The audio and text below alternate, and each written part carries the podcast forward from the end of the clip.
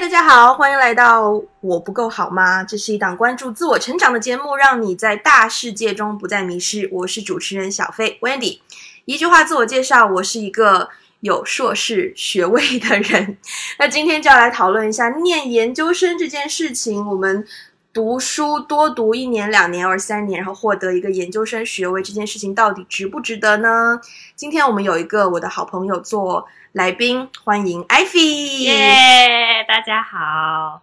艾菲的研究生的经验是怎么样的？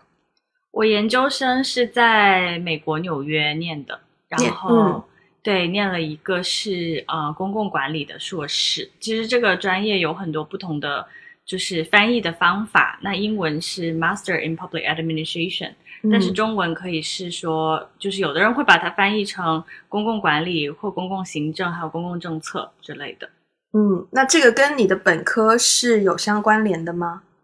其实算是有关联的，可能不能直接说跟我本科的专业有关联吧，因为我本科其实我我所在的那个学院是一个文理学院，所以我的本科文凭上其实是相当于是呃 liberal studies，就是没有特别明确的专业的。但是我本科的时候，从其实从大二的时候就开始一直有在实习的过程当中，一直都在做跟嗯公共行政、公共政策，反正就是跟公共领域相关的事情。所以其实研究生就很顺其自然去念了这样的一个专业，基本上算是蛮对口的吧。嗯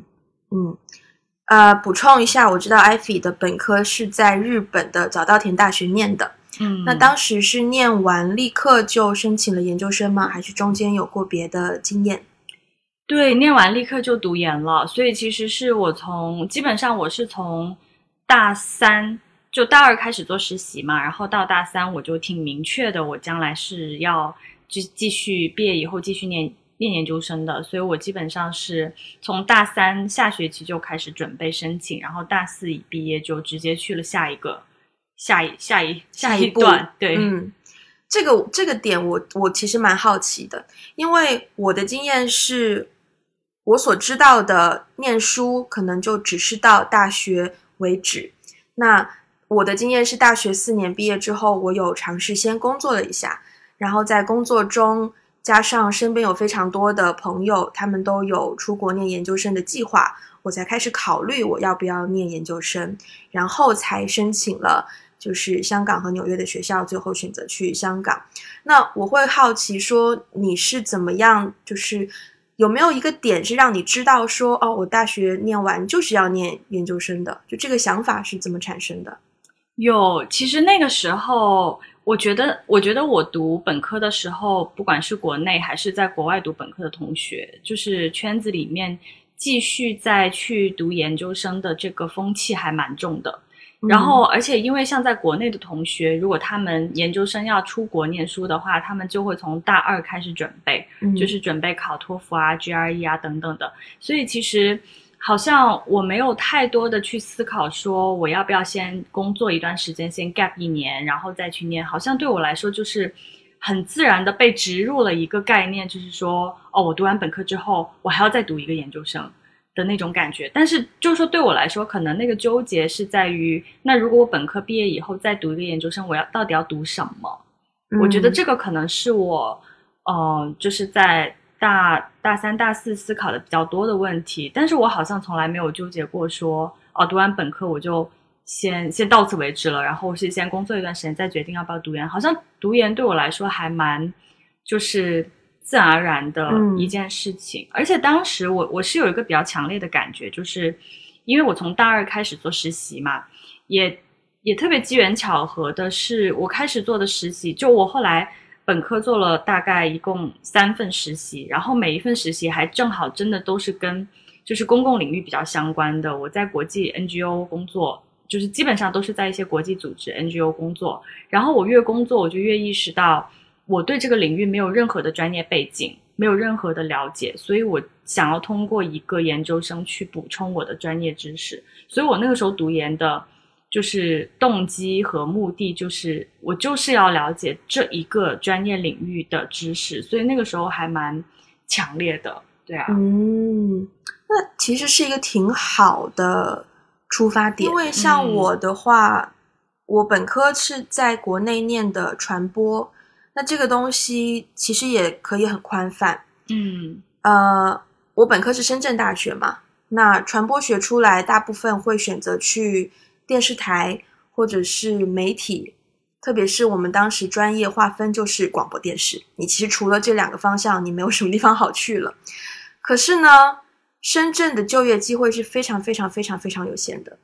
再一个情况就是，我们深圳大学这个文凭的被认可程度不是非常的高。因为它毕竟在深圳是一个二本，那我就会可能是一种退而求其次，我就去找一些我有兴趣的，可能跟多媒体或是艺术有关的工作。这个氛围跟整个社会大环境，我觉得我是脱节的，我完全不知道当时嗯大学生毕业之后工资拿多少，然后为什么要跑那么多所谓的那个叫春招会吗？就招聘嗯会，学校每周都有，但是我一场都没去。我觉得我喜欢做这个东西，我对这个东西感兴趣，他们刚好在招人，我就去了，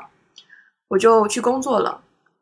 但是工作了一阵之后，你就发现这样的工作很难长久的做下去，必须要开始找下一条出路。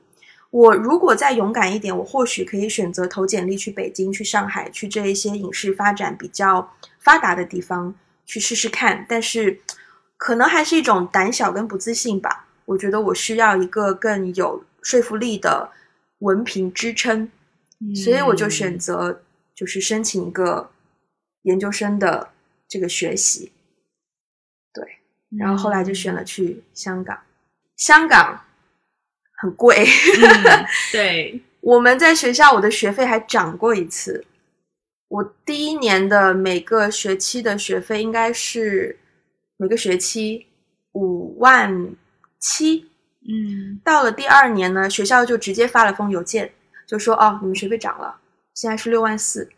然后我第二年每学期就交六万四学费。嗯生活费的话，大家应该都知道，香港寸土寸金嘛。然后吃吃饭也贵，坐车也贵，干嘛都贵。你就直接只是去个上水，你都要二十港币了，就是一个贵的，刚开始很难接受的贵。纽约也很贵啊，对，嗯，有没有算过你在纽约留学这两年大概 total 花了多少钱？我觉得 total 比较难算，但是呢，学费我是知道的。学费嗯我们学院基本上每年是呃四万多美金，四万多美金其实比较平均，因为我知道最贵的话，像商学院这种一年可能要六七万美金一年，所以我们学院的学费是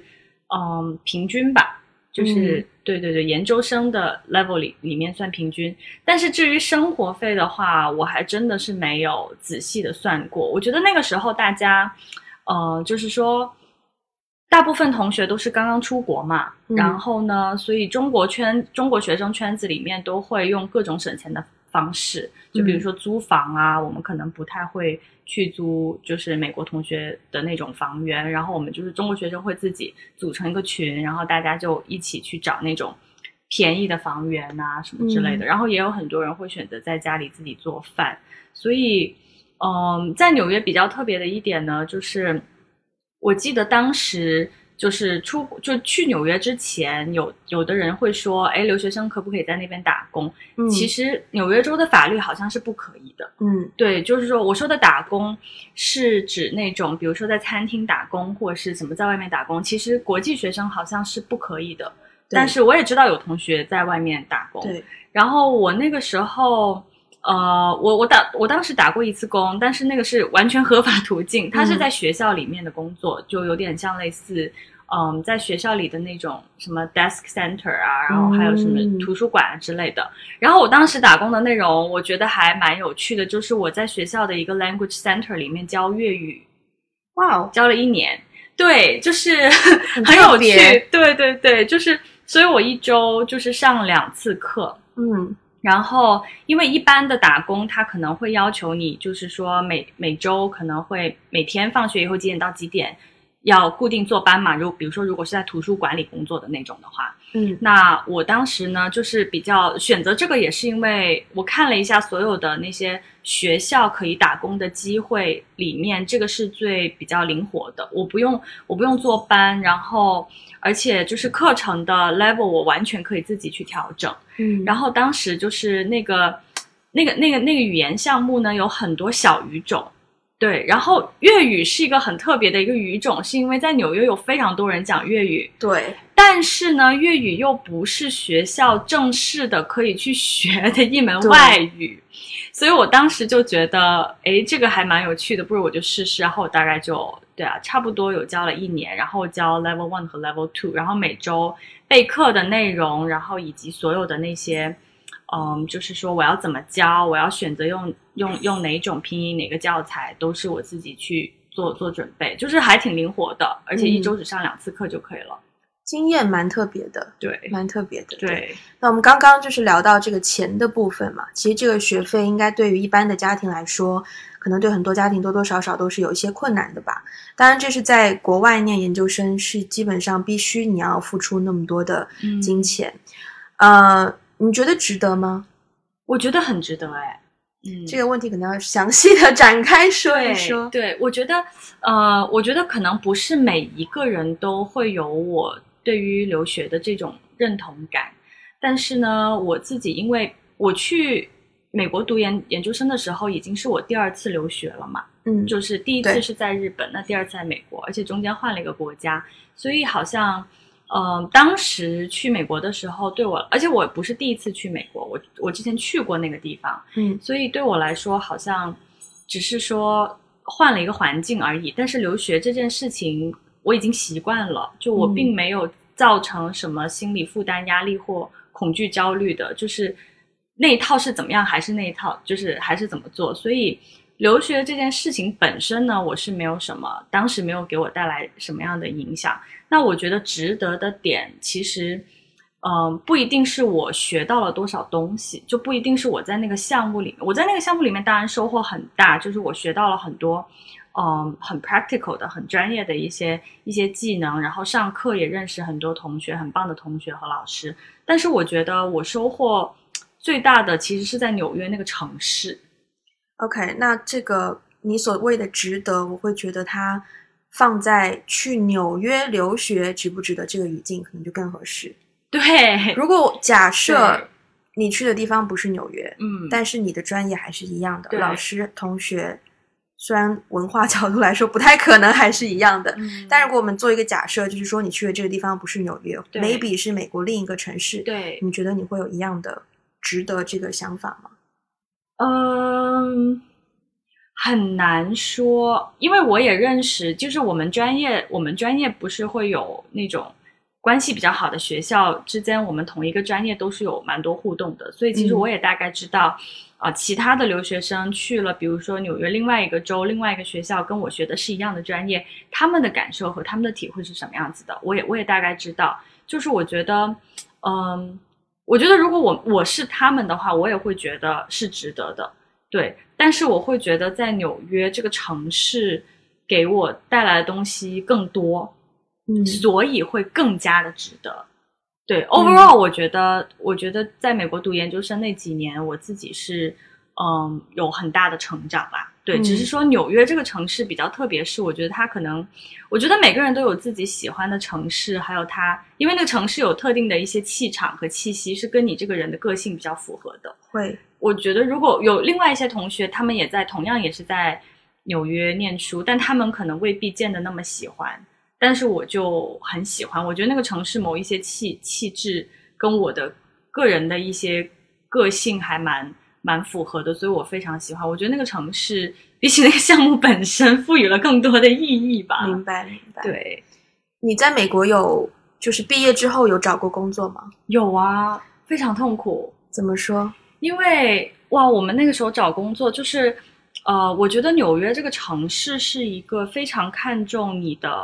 呃，就是工作技能、你的 practical skills 的一个地方。就是说实话，我觉得纽约的学校可能跟其他的一些美国的高校比起来，它没有那么那么的学术，嗯，所以它其实蛮强调就业的。他蛮强调就是说。嗯，他但当时也有很多那种像 job hunting 那种就职会啊，也是每周每天都会有大公司来学校招聘，然后我们的 career center 也会就是手把手教你写简历，然后给你一些资源，包括我们的校友资源也比较广泛，所以我觉得在纽约找工作压力会更大，因为好像就有一种不允许失败的感觉，因为周围的人都好像找到了很好的工作，然后这个会给我当时带来蛮蛮大的 peer pressure。嗯，那我那个时候我记得，我找我不知道别人在美国找工作是什么什么样的经历。我当时在美国找工作还挺痛苦的，就是我我给自己我会给自己设设定一个那个 quota，就是我每每一天大概要发五十封邮件给陌生人，哇，然后全部都是我在 LinkedIn 上面找到的校友，就是所有就是我我会先发给校友，然后我还会再发给我想要去的那个机构公司。的校友，就我会很有目标性的 target，就是就是就是发五十封邮件给陌生人，然后看有多少人回复，然后回复了我以后呢，我就约他们喝咖啡，然后就是一个一个这样子去见，然后每一个人喝咖啡之前，我要先做一下他的 background check，就是他什么专业毕业，他什么工作，然后去摸人家的底，摸完以后呢，就开始去套词，就是每一句话要怎么讲，然后到最后到最后，如果你跟他聊的比较开心。我我其实在这个过程当中收获蛮大的，就是如果聊得比较开心呢，那人家也会就是说啊，我们我们共就对方会主动提嘛，说大家也都在说白了，就是大家都在纽约混的，都知道你这样做是为了找工作嘛，所以大部分人其实很清楚知道，呃，你找他的目的，他也会主动用同样的套路来回应，就比如说他会说啊，其实我们公司最近。可能并没有特别合适你的岗位，但是如果有的话，我会一定会推荐你。然后有的人就会说，哦，我们公司可能没有，但是我有一个朋友呢，在哪里哪里，他可能做的事情你会更加的感兴趣，我会把他介绍给你。对，基本上就是通过这种方式找到一些呃面试机会啊，就是对啊，投简历其实不是那么的，我觉得不是最好的一个办法。当然，投简历也是会。同时也在投很多简历嘛，嗯，但是如果在纽约没有这种 networking 的这种这个经验的话，其实很困难。你要通过校招就是突出重围很困难，而且我们是研究生，其实招招研究生很很困难的，因为他们觉得第一研究生要的比较贵，他宁愿招如果没你们都是没有经验的话，他宁愿招一个本科生，本科生便宜嘛，嗯，然后其次是。招研究生呢，你又是国际学生，就是你又是外国人。那外国人的话，公司还要花一大笔钱去请律师来给你做工作签证，所以其实难度非常非常的高。对，所以我也最后并没有成功去到我想去的地方。那后来我大概找工作找了有十个月了，差不多。哇，对，有一些朋友其实是我到现在有一些还有在保持朋联系的朋友，反而是我在 找工作期间认识的。对。然后虽然我后来没有成功的去到他们的公司，但是我们还有在保持联系，我觉得这个还挺好的。对，然后找了十个月就没有去到特别就没有特别理想的职位，后来我就选择回国了。这么听下来，有一个研究生文凭并没有太多的帮到你在美国找工作。嗯。我觉得总的来说可以可以是这么说，可以这么讲，但是我觉得也有一些特殊的，嗯，时代背景和大环境在里面。因为我在美国读研的那两年，其实，嗯，首先国际学生找到工作，并且国际学生在美国可以成功的留下来工作的类型。并不多，嗯嗯，然后可能比较容易找到工作的专业，大家都知道，就是像 CS 啊，嗯，然后还有就是偏理科类型的一些专业。那像我们这种是属于大文科，大文科非常的难，因为对方就是公司也要就是说 justify 说我为什么要找找你而不找一个本地人来做这件事情，你你的语言又没有比人家更好，对对，所以有这样的一个。就是我的我的专业，如果要从就业的角度来讲，我的专业有这样的局限性。然后另外一方面是我在美国读研那两年，其实美国政府已经开始有在管控，就是在缩减，就是给国际学生的机会。嗯，对，即便是我当时有一些朋友，就是即便是他们，嗯，就是找到工作了，然后对方也愿意给他们办那个就是 Visa 呃 visa 签证，但是到最后还是会，即便他们抽中了，就是还要经过一个抽抽签的过程。那我还遇到过有的人，他抽中了，抽中了以后，他的那个档案被调出来，又再 review 一遍，然后呢，就是美国政府 review 完了一遍以后，就就就又一次的在挑战你说，哎，我觉得你这个专业跟你的工作不对口。对，为什么你要招一个外国人？所以我还真的是知道有人很悲剧的，就是因此而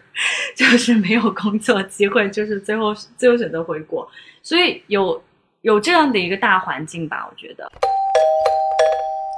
嗯，可不可以分享一些你在美国 maybe interview 的时候，嗯你会不会觉得他们对你的，就他会看你的简历嘛？嗯，那你的简历上会有你的本科学校跟你的研究生学校吗？对，你会觉得他们更侧重的是你哪一边的经验吗？有一定是一定是我的在美国的经验，嗯因为我的本科学校就是我的本科学校并不是在美国，我的本科学校在日本。那大部分我去找工作的时候，就是像 interviewer 他们看到我的本科学校，通常是不认识的，不认识那个学校的。，Waseda University? Are you 对 kidding me? 对，就是我觉得，我觉得这个话题还蛮有趣的。就是比如说，在亚洲，我们都知道，像某一些学校在亚洲范围内很很知名啊，像港大啊，然后什么新加坡国立大学啊，然后东大啊，呃，清华、北大之类。但是在美国人眼里，就是没听过啊。就是就是，并没有在意你，就觉得哦，来自亚洲，然后他也不是很了解亚洲的教育制度体系所以其实很多人没有听过，除非他自己也是亚洲人，那他可能多多少少会听过，或者是说他，比如说他之前招过亚洲人，他大概知道亚洲的学校的一些情况。大部分情况，大部分美国人是没有听过我的本科学校的，而且，嗯呃，就是他们也更加在意的是说，因为我当时是在纽约找的工作嘛，那大部分人也是在意说，那你在啊、因为我当时在 NYU，你在 NYU 学到了什么东西，你的专业什么东，就是你的专业是什么，然后可以怎么样，就是帮助你，就是获得这个这个工作机会啊之类的。我觉得大部分人会更多的侧重在你的，就我的我的研究生阶段学到的什么。嗯，对。所以后来你是回到中国找工作？对我后来回到北京，那在北京找工作的过程当中，大家你觉得大家的侧重点是研究生的经验呢，还是本科的经验？呃，这个倒都有哎，在北京的话就倒倒是都有，因为我觉得国内的就职环境跟国外的还不太一样。就是我在美国的时候，我找工作的一个感觉就是说，如果你的专业不对口，就如果你找的这个工作内容跟你的专业不对口，大部分人可能连看都不会看你的简历。就如果你不是嗯认识他们机构内部的人被推荐的话，大部分人连看都不会看的。就我觉得美国还是更在意说你是不是有这方面的专业性、专业背景。对，但是我回国找工作的经历，就是会让我感觉国内好像没有，国内更在你的学校，更在你毕业的学校，并没有在意你在学校里面学到什么。OK，好像在国内大家会有一个 mindset，就是说，哦、只要你的学校够好，就可能你你也人也比较聪明的话，学东西也比较快吧。而且国内的行业也变化太快了，就是对你的专业背景未必能跟得上这个行业的发展，所以更多的还是看你的这个整个学习能力以及你的海外背景的经历，所以更看重你个人的经历，而不是嗯说你在学校学到了什么。我我的感觉是这样的。我有听过一个说法，嗯我对这个说法非常感兴趣。嗯这个说法叫做呢，我们混江湖的靠的是极度的自负，而读书人骨子里是极度的自卑。嗯我先讲讲我对这个看法为什么会这么有共鸣吧。嗯我研究生念的是电影制作的专业，嗯两年在香港。念完之后呢，尝试找工作，找一些电影公司，但是一丁点儿的回应都没有。当然，可能我的方式有问题，因为我就是完全的写邮件发过去给他们的 info at something something dot com。我是通过朋友介绍，然后有一个剧组、两个剧组、三个剧组，慢慢开始拍戏的。嗯，那在拍戏的过程当中，有接触过大陆的剧组、香港的剧组、中美合拍的剧组。嗯在一些剧组里面，就拍戏时间比较长，就会闲聊嘛。那聊一聊呢，就会发现，比如说中国的灯光有一个灯光村，这个村是在河南的。这个村里面几乎所有的人都在做影视剧的灯光师。哦，那一次拍戏，那个村不是那个村，灯光组的 head 哦，他是双语的，但他的双语呢，多数是英文和河南话，就是他从摄影师得到英文的指令之后，他自己翻译成河南话给他的组员，好厉说！哪里要加一个什么灯，哪里要加一个什么灯，哦是这样的。那制片组也会有一些小朋友，可能才刚满二十岁，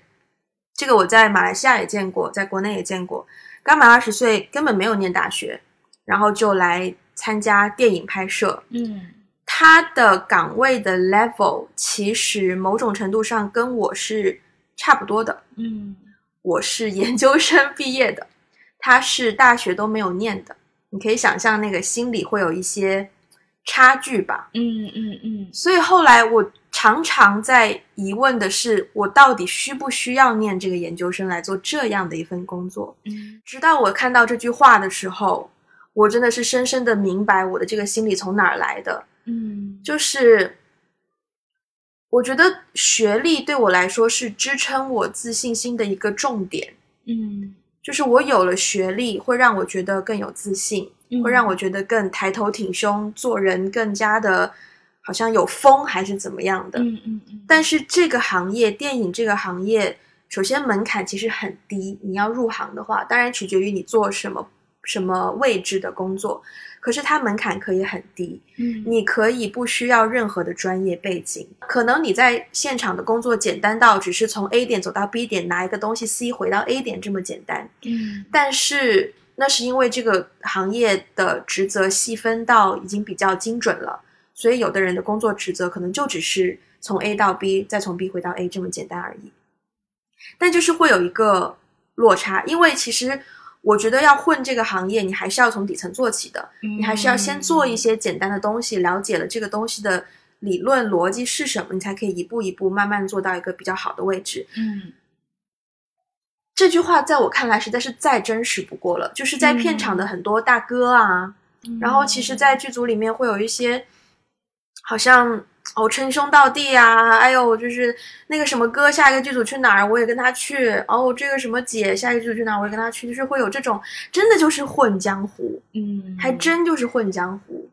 所以这句话，我觉得我再认可不过了。嗯，我想知道你是一个，我不是说，我不是说，就是所有读书人都是自卑吧，但可能，嗯嗯嗯，我想知道你你的看法，你的一些想法。明白，就是我觉得刚刚你在讲到有几个点，我其实也是有一些共鸣的。然后我觉得有几个点比较有意思，可以探讨，就是说，首先就是说，很多时候我们，比如说，我现在身边大部分人都是研究生毕业，嗯那但是他们做的工作呢，是真的是研究生毕业的人才才可以去做的吗？才能够嗯胜任的吗？当然不是。嗯就是大部分工作，就工作了以后就会发现，其实大部分工作跟你读过多少书可能没有说多么的必然的直接联系。当然，嗯我觉得分行业，比如说医学。什么重工业什么的那这个确实是很需要专业技能。但是大部分工作，如果你比如说做商业啊，我现在也在商业机构工作，其实大部分工作，你的你的学校是什么，然后你是不是一定要读到研究生才可以胜任这份工作？我觉得完全不是。同意。所以这种落差感我是可以理解的，但是呢，又因为我觉得这个落差感肯定不是只有我们才有，就是我觉得应该全世界大部分人，很多人可能都会有这样的落差感，所以这个落差感后来慢慢的我也就觉得没有什么了。其实我嗯刚开始做第一份工作的时候，有很强烈的这个落差感，就是我嗯觉得为什么要招一个研究生毕业的人来做一个我觉得高中毕业完全完完全全可以胜任的一份工作？嗯对，所以这种落差感，但是在这种落差感在后后面后面的职业生涯当中，我发现大部分情况都是这样的，所以我现在心里就也也平衡，过来了吧。嗯。然后还有另外一个点，我觉得比较有趣的就是说，关于这个嗯文凭这件事情，就关于你刚才说到说，呃，读书人可能骨子里是自卑的，什么这这个这个点，对。我觉得文凭就是首先，我觉得教育背景、呃学历跟文凭，它是三个不同的事情。嗯。对，就是说，我觉得大部分，尤其是现在在国内，可能大部分人都会想要去拿一个好的文凭。那这个文凭，在大部分人眼里看来，它仅仅是一个敲门砖嗯而已。对，所以我也，我也，我也，其实我也承认，就是说，嗯，好像我的学校以及就是说我多读了一个什么学历，嗯，可能无意中，就是可能潜意识里会给我在做自我介绍的时候会带来一些自信吧，是有的，这个这个我承认，这绝对是有的，嗯。对，但是我只是觉得说，现在大部分人对待这个读书的看法有一些偏颇，嗯嗯，就是好像要么呢，就是啊，你要好好读书，读书了以后呢，才可以出人头地；要么呢，就是读这个东西完全也不是自己的兴趣爱好，就是或者我我说我说的是专业，可能也不是自己的兴趣爱好，但是我就是想读这个来找一个好工作，或者是说我就是通过拿一个更高的文凭来进入某一个圈子，嗯就是让这个文凭成为一个敲门砖。嗯，其实这种想法非常的普遍，我觉得在国内，但是我自己个人并不是非常的认同，因为我觉得从本科一直到现在研究生毕业，到我现在也在考虑下一步就是继续深造的一个计划的话，我我选择的专业，我选择的研究的题目都是我的就是兴趣使然吧。嗯我是真的觉得我对这个东西很感兴趣，所以我想要就是进一步的去研究，所以我才想要学这个，而不是说我通。当然，它可能也会变成一个敲门砖，但是敲门砖不是我的主要动机。我是这么看待这件事情的。那混江湖这个的，可能我所在的行业，我觉得没有那么的江湖。OK，所以呢，所以就是我我所在的，我现在所在的工作的领域，包括我们所接触到的，就是呃客户也好，同事也好，可能大部分人也都是有研究生学历的，嗯。嗯，而且大部分人就是我觉得在我所在的行业里面，还是能够可以看到，就是说你真的是工作做得好，你真的是专业性强，那那你就可以突出重围。好像那种就是靠资源办事情的风气，相对来说，在我我现在所在的这个行业没有那么重。蛮好的。对对对，但是我绝对是，我绝对是，呃，承认就是说，确实有很多很多的行业不是这样的，有很多行业它真的就是说，嗯，读书不是那么的，好像有用，更多的还是要看你的人脉啊、资源啊这样子。对，所以其实你刚才提到的那种落差感，我我自己是，就是说，如果我是你的话，我也会有很强的落差感。对，我记得以前我爸就跟我讲过关于学习这件事儿，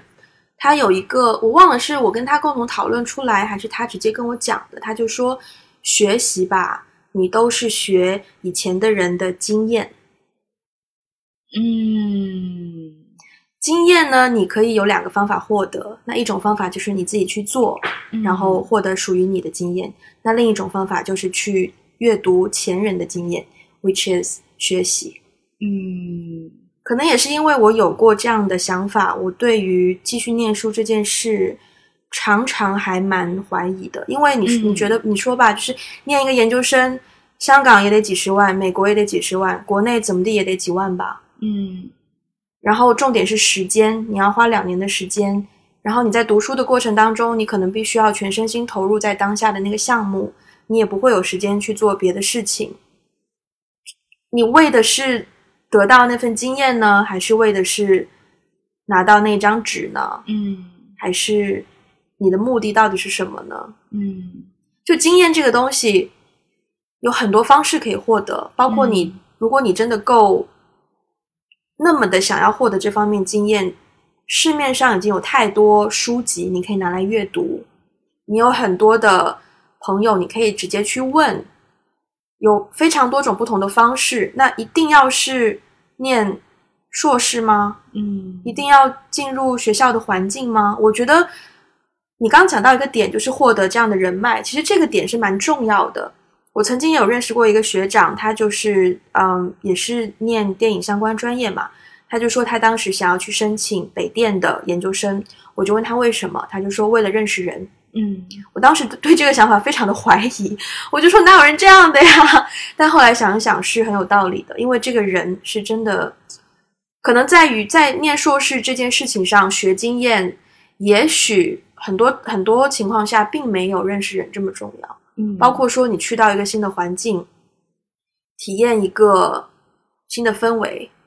就像你说的，有一些公司可能他会看你的经验，他不是看你哪间学校读什么专业，他是看你的经验有过怎么样的经验。那换句话说，假设是我，我看到一个人，他说哦，我花了两年的时间在某某学校学了这个可能电影，然后又有人告诉我说我花了五年的时间闯各种剧组，然后学电影，这两个人都挺有意思的，这两个人是可以可以竞争的。就不一定是我一定会要那个两年有有有教育经验的人。我觉得这个问题我我是无解的，嗯所以对于念研究生，我经常会很怀疑我身边的人，就突然间说哦我要去念研究生了。我经常会怀疑，是因为我遇到过很多带有逃避心理走进研究生学习的人，包括我自己。我必须要承认，我当初选择念研究生也是有逃避心理的，就觉得工作做不下去了，好像这么快就遇到瓶颈了，不知道下一步怎么办了。哎，还有点钱，那念个书呗，就这么一个态度。但是，包括说你再花两年时间念完研究生出来跟你竞争的是新一批的大学生，你的竞争力有真的增加很多吗？这个东西也是值得考量的吧，也不是那么确定的吧。所以我常常对于念研究生这件事情是非常非常怀疑的。如果有人跟我说哦，我打算要去念个研究生什么的，我就觉得嗯，OK，就先嗯摊举心，就是先嗯看你你你到底是什么个想法吧。就是对，嗯我我其实身边现在我身边有几个朋友，就是我今年也二十九了，然后我身边其实有几个同同一届的同同年的朋友，在今年或去年或者是明年都要马上要去念一个研究生。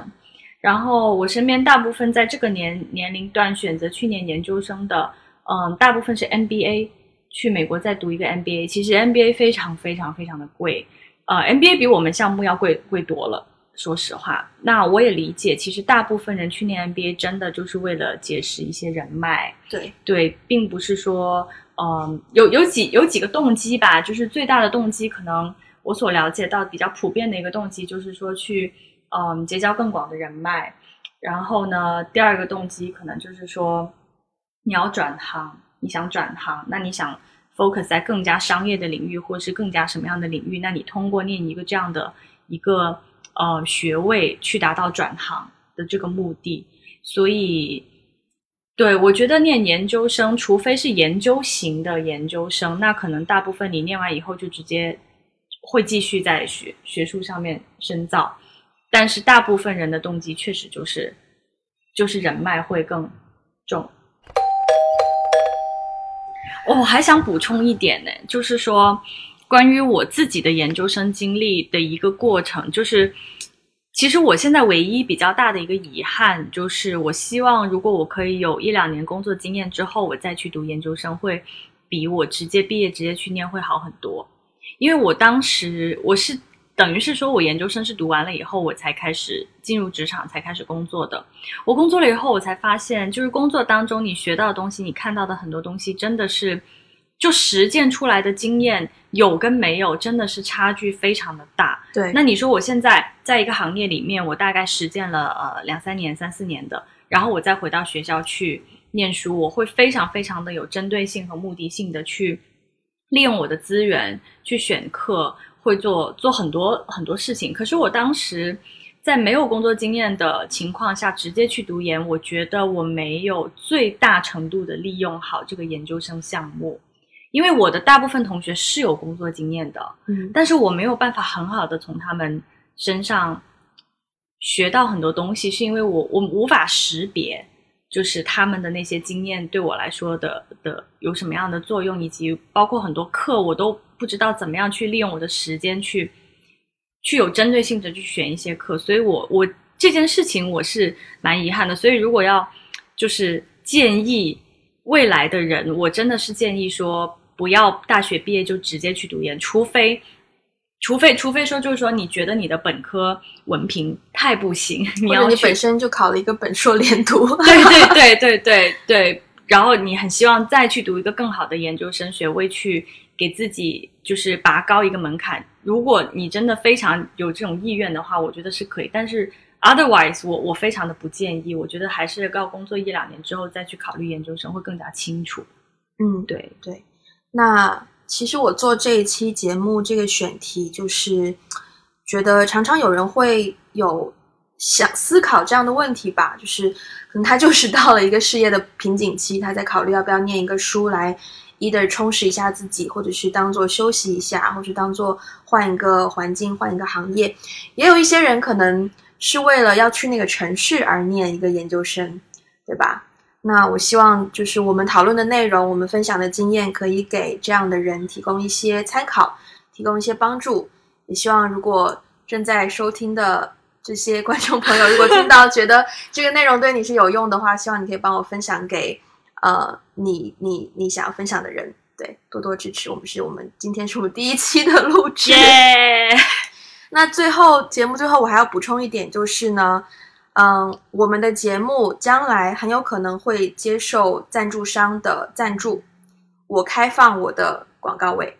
那如果作为听众，你觉得你接受不了这样的行为，我很欢迎你告诉我你的想法。但是我的声明我是要先说的，我不希望。因为有了广告的介入，然后大家觉得哦，我做的内容不真实了，或怎么样，所以这个我认为在第一期节目我就要先提出来。那我们今天还有没有什么想要特别补充的，或者是感受？录 podcast 的感受也可以。感受感受非常棒，非常有趣，因为。因为其实这些话题都是我们平常会，我我也会经常跟朋友聊到这个话题，尤其是我身边大部分朋友其实是有研究生这个学历的，但是很多人也会，大家带着不同的目的，有不同的经历去读研，读完研以后，可能有的人也再没有从事跟他的研究生专业相关的。我比较幸运，我觉得我现在做的事情，我的行业跟我的研究生经历。是是比较相关的，但是这是非常少见的，因为我作为一个在美国的文科生，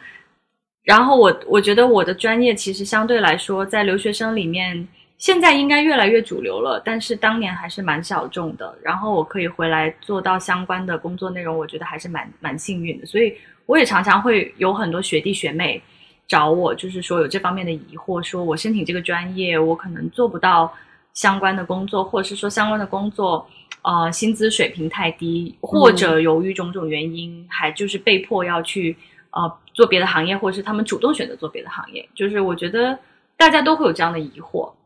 只是说今天很特别的是把这些疑惑呢总结起来，有逻辑的串联起来，在在这里分享吧。对对，我也觉得我蛮幸运的，就是。我在研究生开学的那个开学典礼上，我听校长致辞，我听哭了。就是因为我们是艺术院校嘛，然后校长就会说一些类似于在这里你可以就是 be who you are，do what you really want to do，类似这样的。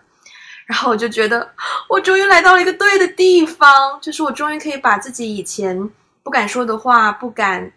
害怕被 judge 的想法，在这里我或我或许可以。试着去实现一下，讲出来让身边的人听一听，就是这样的一个感受。所以两年下来，虽然就是很辛苦，我们做 production 是非常累的，很多人都会抱怨，包括本科的学生也会觉得太辛苦了。嗯，常常拍戏拍到晚上